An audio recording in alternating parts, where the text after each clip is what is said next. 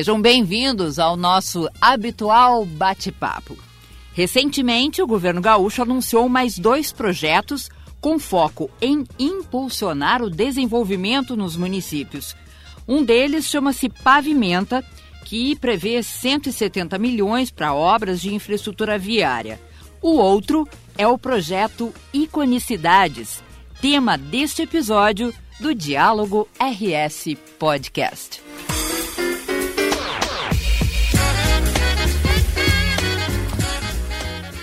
Nosso Estado viu escapar a atração dos jovens para resolverem morar aqui no Rio Grande do Sul, empreenderem no Rio Grande do Sul. Muitas vezes nós temos instituições de ensino que são muito importantes, o pessoal se forma e vai embora. E aí eu pego um elemento como, por exemplo, aqui em Porto Alegre.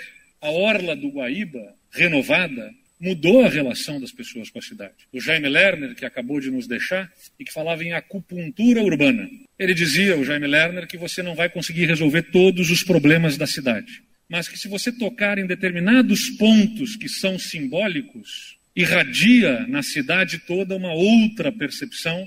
Então, a acupuntura urbana significa ajudarmos a ressignificar na cidade aquela praça, aquele parque, aquele espaço que a gente vê que tem potencial, mas que não se consegue tirar do papel um projeto para que aquilo seja efetivamente transformador da percepção das pessoas sobre a cidade. Por isso que a gente chama aqui o iconicidades, especialmente vinculado à inovação, ao empreendedorismo, aos negócios, criando novas modalidades de convivência. A gente quer elementos icônicos que se tornem ícones e ajudem a cidade a se reinventar, melhorar a percepção dos seus próprios cidadãos em relação a si mesma e, claro, de quem é de fora em relação à cidade.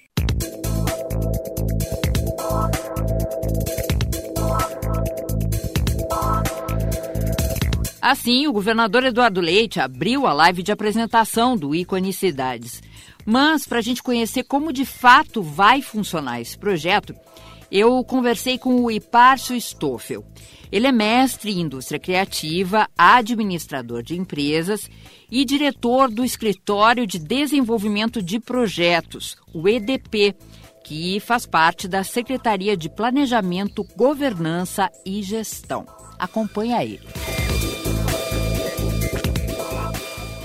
Eu entendo o projeto Iconicidades como um projeto que ele é dirigido às pessoas. O objetivo maior dele é que possamos, por meio da revitalização de arquiteturas, de espaços, transformar realidades, despertar identidade né, com a nossa cidade, com locais, espaços da nossa cidade, despertar aquele sentimento de bem viver, de conviver com aqueles espaços, mas também estimular é, a atividade empreendedora, a indústria criativa, a economia criativa, estimular a inovação e por meio disso tudo criar um grande ciclo né, de estar bem, trabalhar bem, produzir bem, criar coisas muito boas, criativas e assim impulsionar o que poderíamos chamar de desenvolvimento socioeconômico local, regional, por meio da revitalização desses espaços e arquiteturas já ou potencialmente icônicas na cidade. Houve a apresentação desse projeto e do Pavimenta também, mas a gente nesse episódio está focando especificamente o Iconicidades. Como é que vocês construíram essa ideia? Há alguns movimentos assim é, mundiais no que toca essa questão do desenvolvimento econômico. A modernidade, os tempos atuais, têm ancorado muito de suas produções no que muitos chamam nos setores criativos. Esses setores que têm na criatividade uma, um insumo fundamental para a produção do seu serviço, do seu produto. Isso visita setores né, que tocam a cultura, como a música, dança, gastronomia, por exemplo, cinema, rádio, o podcast, que estamos aqui nesse ambiente que é um ambiente criativo, né? Uhum. E tantos outros. Estas atividades tipicamente têm um índice de crescimento, quando comparado com setores econômicos tradicionais, muito maior. Além de conversar, comunicar muito bem com a geração que chega ao mercado de trabalho os millennials, as gerações que hoje chegam no mercado de trabalho são muito identificadas né, com essa agenda do trabalho criativo, do trabalho digital, né, e muito, diria até quase que já nativos né, nessa linguagem e nesses novos formatos de como trabalhar com abordagens muito colaborativas, abordagens associativas, com uma atenção ao social, né, à responsabilidade, à sustentabilidade. E aí tem uma característica importante, né, que um projeto como esse, ele não é um projeto só do governo. Ele é um projeto de e para a sociedade, onde diversos atores colaboram: o público, o privado, a universidade, o cidadão, movimentos sociais, enfim, que possam se engajar nesses esforços de tornar ali no local, na minha cidade, onde eu vivo, convivo, né, transformar esses espaços. Mas é importante também colocar que esta transformação ela não é só a recuperação do espaço. É ressignificar, como tu disseste. É trazer uma proposta a mais para aquela localidade, para aquela população, para aquele segmento, né? Sem dúvida, sem dúvida. Ainda que já, que já seja muito e importante né, o restauro, a recuperação, aqui nós estamos indo um pouco além. Né? Além, né? exato. Isso porque ao ressignificar a gente pode trazer novos elementos para o entorno, para fazer daquele ambiente e assim criar alternativas para impulsionar a economia criativa, seja por meio da gastronomia, seja por meio de intervenções culturais, seja por meio da atividade empreendedora ou por outros caminhos que naquele espaço para aquela cidade ali é, combinar mais, ajudar mais, fazer mais sentido para ela. E aí tem um traço importante desse projeto também, que as soluções não são as mesmas para todas as cidades. Uhum. Então o projeto ele está dividido em três etapas. Uma primeira etapa que já está aberta, né, o edital já foi publicado, onde as cidades com mais de 100 mil habitantes se candidatam para permitir avaliação e seleção das cidades que passarão para a segunda etapa. A segunda etapa é para cada uma dessas até cinco cidades, nós vamos organizar um concurso público com um chamamento a arquitetos do Brasil todo para proporem soluções para os espaços que foram selecionados na etapa 1. E a etapa 3 é o primeiro colocado em cada um dos concursos é contratado para desenvolver o projeto executivo, ou seja, o detalhamento do projeto, a solução que será posteriormente conveniada com os municípios, onde o Estado, então, entrega, oferece, contribui com, com, todo esse processo, entregando, compartilhando ali o projeto executivo desta grande transformação. É possível que, ao final desse projeto, tenhamos cinco cidades com cinco exemplos diferentes, porém complementares né, em suas naturezas, para representar bem o espírito do que é o ícone cidade. Bom, te ouvindo falar, cada vez mais a gente se convence de que realmente, sem essa associação com de iniciativa privada, das comunidades, dos municípios, mais o governo do estado, sem esta união de esforços, hoje em dia é impossível, impensável realizar um projeto como esse, né, e avançar nesse sentido. Sem dúvida, sim. Parte da essência desse projeto é esta compreensão de que juntos a gente pode fazer mais e melhor. A ideia é que, é, parcerizando o Estado com o município, a gente consegue encontrar alternativas que sejam inovadoras também, que sejam criativas, sejam sustentáveis e que tenham maior e melhor aderência ao convívio ali para cada uma das cidades que estejam aqui participando. Mas parte da nossa essência, sem dúvida, tu narraste muito bem, esta compreensão né, de aliança, de parceria, de um trabalho colaborativo, já desde o início do projeto, a própria elaboração do projeto já foi desta forma, acreditando nisso, para também promover isso. Então, essa é uma ação bastante importante do ponto de vista de um bom e belo trabalho colaborativo. Falando em indústria criativa, o potencial econômico, financeiro que ela tem e o que isso pode gerar de renda, de empregos, de oportunidades, há que se descobrir esse terreno ainda no Brasil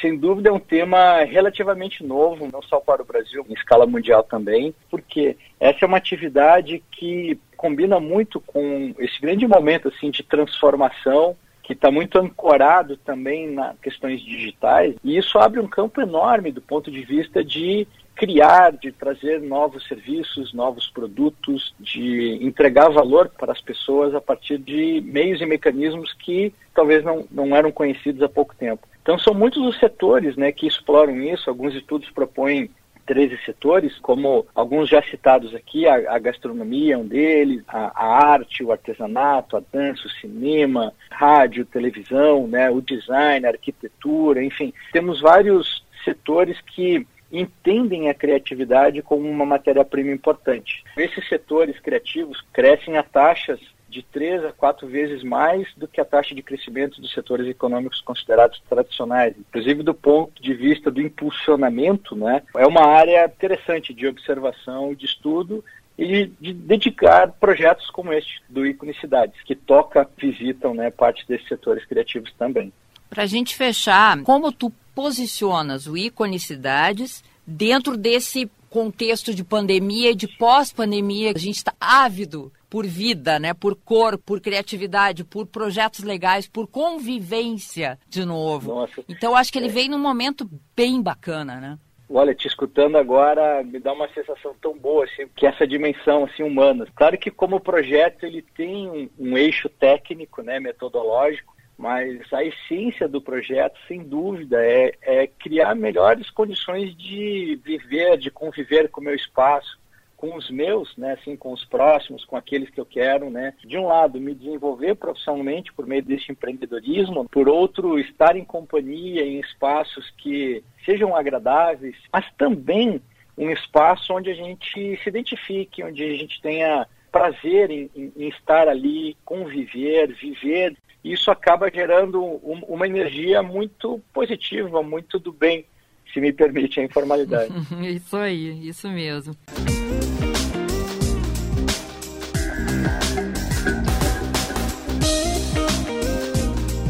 A gente ouviu aí que o Iconicidades tem tudo a ver com transformar locais especiais para a vida de uma cidade em espaços de convivência, de lazer ou de aposta em novas tecnologias.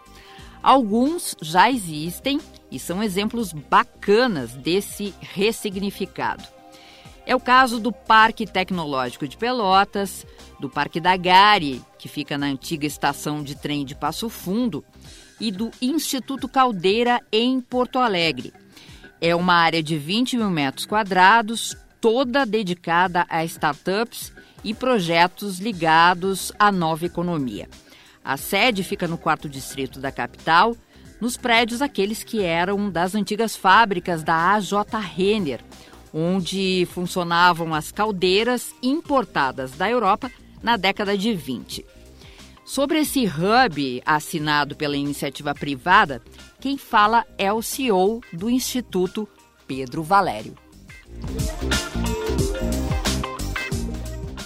Eu costumo dizer que o Caldeira é um, é um grande sonho coletivo. Né? Ele, ele nasce justamente do intuito de, hoje, 40 grandes empresas que juntas entenderam o poder do associativismo e da colaboração para tentar de alguma maneira aproximar aí o Rio Grande do Sul da nova economia, né?